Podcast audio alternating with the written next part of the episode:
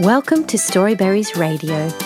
You can read along with any of our stories, all for free at our website storyberries.com.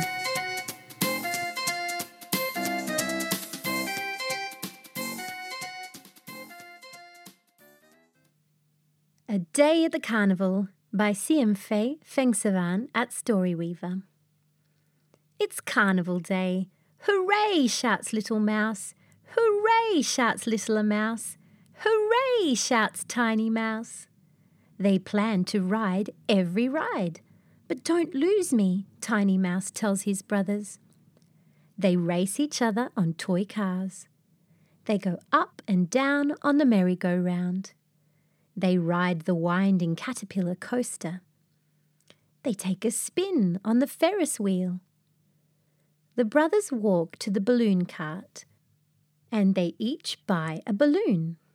One balloon, two balloons. Wait, where is Tiny Mouse? Little Mouse and Littler Mouse run to the toy cars. Tiny Mouse isn't there. They run to the merry-go-round.